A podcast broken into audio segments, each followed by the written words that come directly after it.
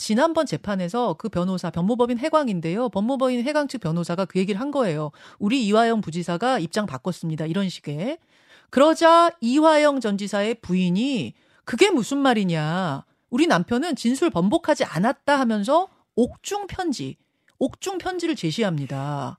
그러니까 사람들은 아니 변호인은 바꿨다고 그러는데 부인은 바꾸지 않았다고 하니까 도대체 누구 말이 맞는 거야? 이런 상황 속에서 재판이 열린 거였는데 어제 그 재판 과정이 있기 전에 이화영 전 지사의 부인이 법무법인 해광의 변호사들을 해임시킵니다.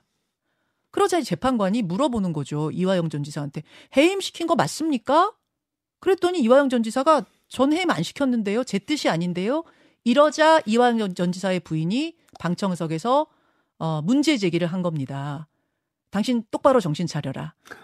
자, 이화영 전 지사의 부인을 지금부터 직접 연결하겠습니다. 이 상황들을 여러분 이해하셨으니까요. 아마 질문들 있으면 여러분도 좀 어, 지금 문자 통해서 주시면 되겠습니다. 이화영 전 지사의 부인 저희가 익명으로 어, 연결을 하겠습니다.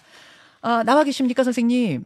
네, 안녕하세요. 예. 아, 어제 그 법정에서의 일들이 굉장한 화제였습니다.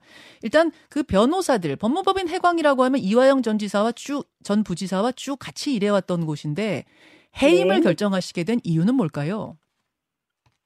네, 어제 재판정에서 부부싸움을 한 것처럼 그래서 되게 황당한데요. 예. 일단은 저희 사건이 한 10개월을 가면서 굴곡점이 많이 있었습니다. 예. 그래서 저희는 처음에 뇌물죄로 들어갔었어요. 그렇죠. 어, 그러고는 갑자기 또 추가로 남북 외환 관리법 위반으로 돼가지고 이재명 방북 추진을 쌍방울에게 대납했다는 그런 식으로 프레임이 가더라고요. 예. 근데 재판장에서 일관되게 저희 남편은 그런 적이 없다고 얘기를 했어요. 음. 그래서 저도 이제 그렇게 알고서 계속 재판을 참관을 했었는데 국정원을 압수수색하고 나서 거기서 무슨 문건이 나왔대요.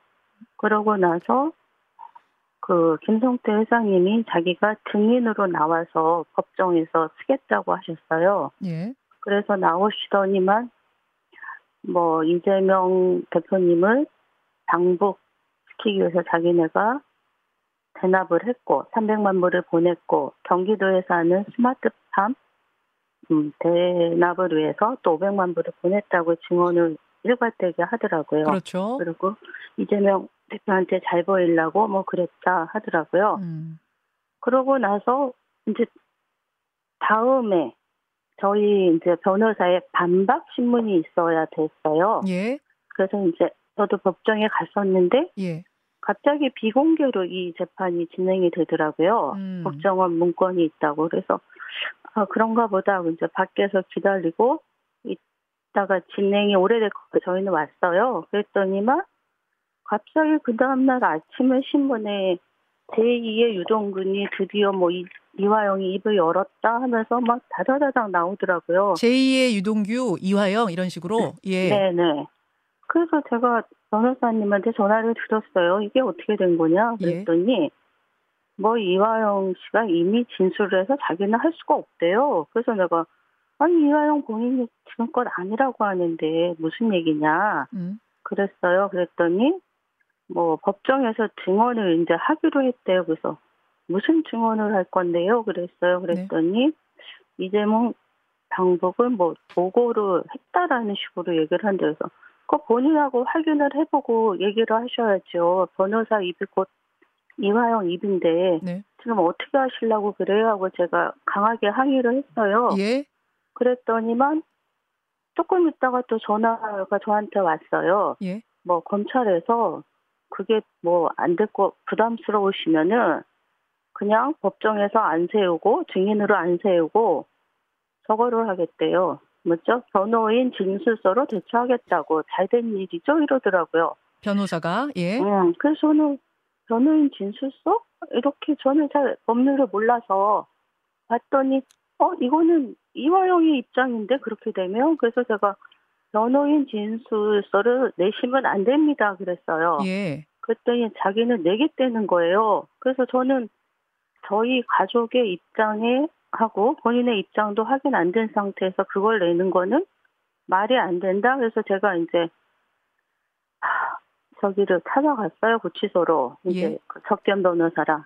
아 이화영 가 남편을 만나러 가셨다는 말씀이에요. 네, 네. 예, 예, 직접 확인을 해야 되니까 당신 진짜로 이재명 대표한테 네. 보고했다고 진술 번복한 거 맞아요라고 물어보고 싶으셔서 예. 네, 네. 그랬더니만 그 접견 변호사가 기다리셨다가 그 옥중 편지를 써서 주신 거예요. 아, 네, 그게 거기- 바로 주말에 발표된 그 옥중 편지요. 네, 예. 예, 예.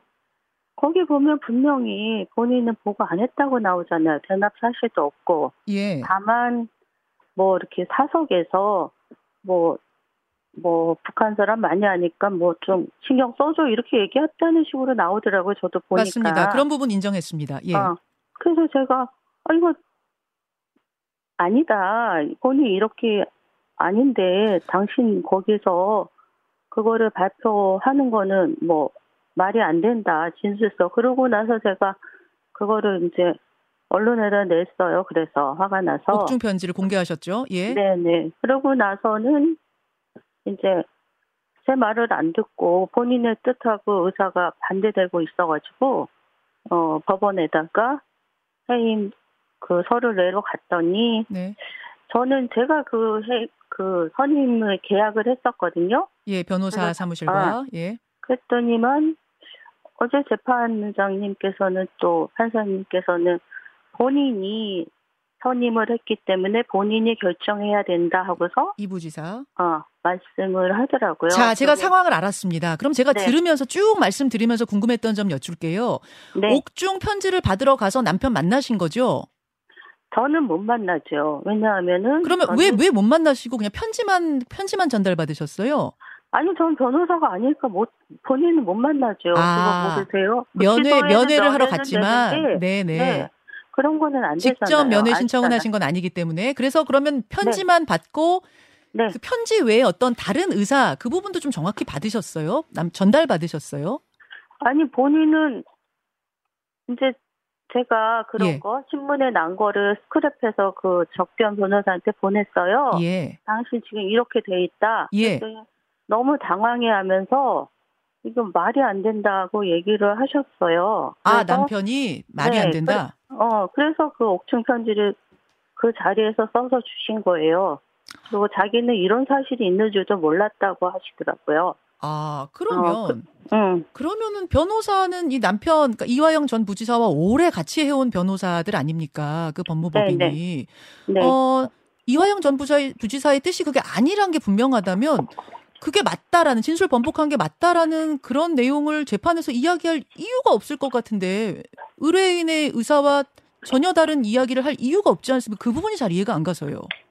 그래서 저도 이게 왜 이렇게 됐는가 하고서 예. 그거를 따져봤어요. 그랬더니만 어, 이 변호사 사무실도 저기 지금 가서 검찰에 조사를 받았잖아요. 예. 하면서 서 변호사님이 그래가지고 거기에서 그때 뭐 증거 유출이 나갔고 녹취록이 나가서 그 저희를 도와주셨던 현 변호사님도 뭐 그것 때문에 지금 조사를 받고 있고 현근택 변호사. 예. 네, 네. 이분은 물론 그 법무법인 소속 아니시죠? 네, 네. 예, 별개입니다. 본인도 6시 간 뭐 이상 그 조사를 받고 자기네 직원들도 지금 피해자로 전환됐다. 이거를 제가 알았어요. 예. 그래서 아마 본인은 저 이화영의 뜻이라고 하면서 그것도 아마 좀 마음에 두시고 또 하나는 이분이 뇌물죄가 전공이시거든요.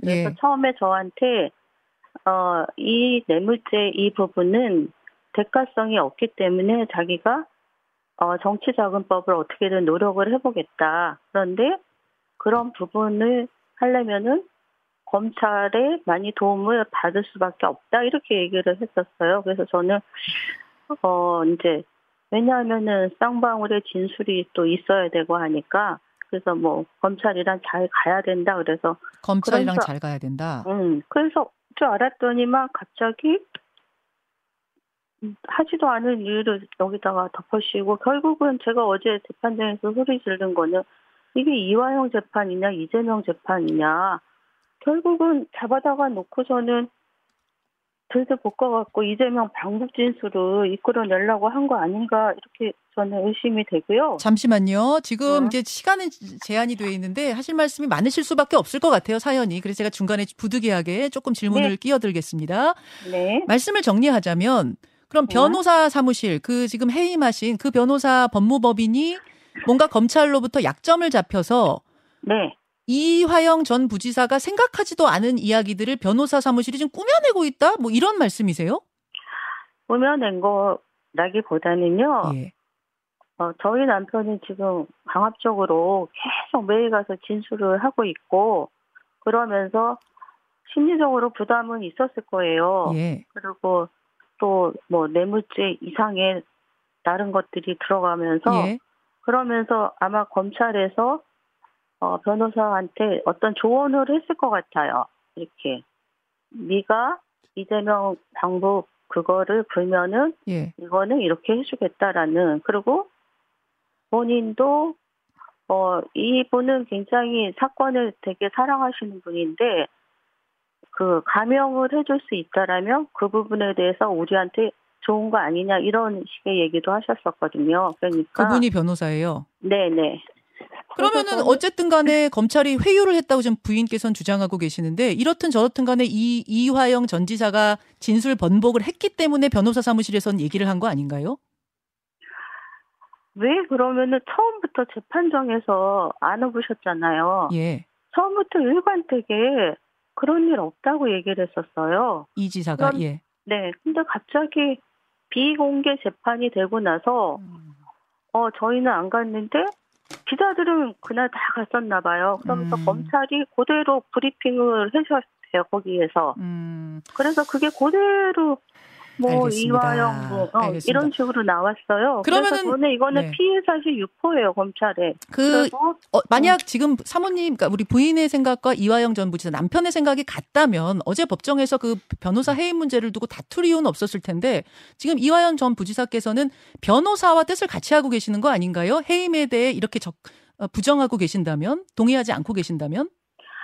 아니 이런 일련의 과정들을 본인은 모르셔요. 그잖아요. 안에 갇혀서 뭐, 뭘 알겠어요. 정보가 없잖아요. 어. 그래서 저는 그런 부분에 대해서 어, 얘기를 할 거고요. 본인한테. 그리고 본인이 좀 판단을 하고 예.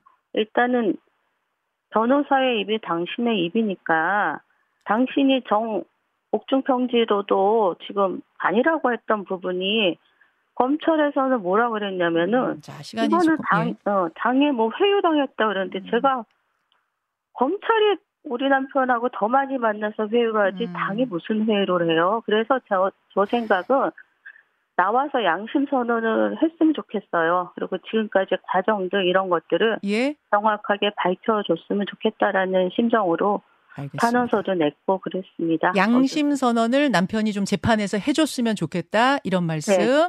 네. 여기까지 오늘 입장 듣겠습니다. 고맙습니다. 고맙습니다. 예. 네.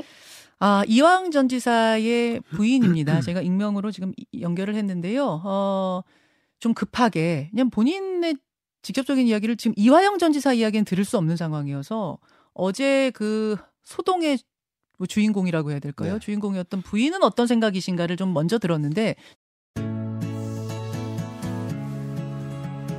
김현정의 뉴스쇼는 시청자 여러분의 참여를 기다립니다. 구독과 좋아요, 댓글 잊지 않으셨죠? 알림 설정을 해두시면 평일 아침 7시 20분 실시간 라이브도 참여하실 수 있습니다.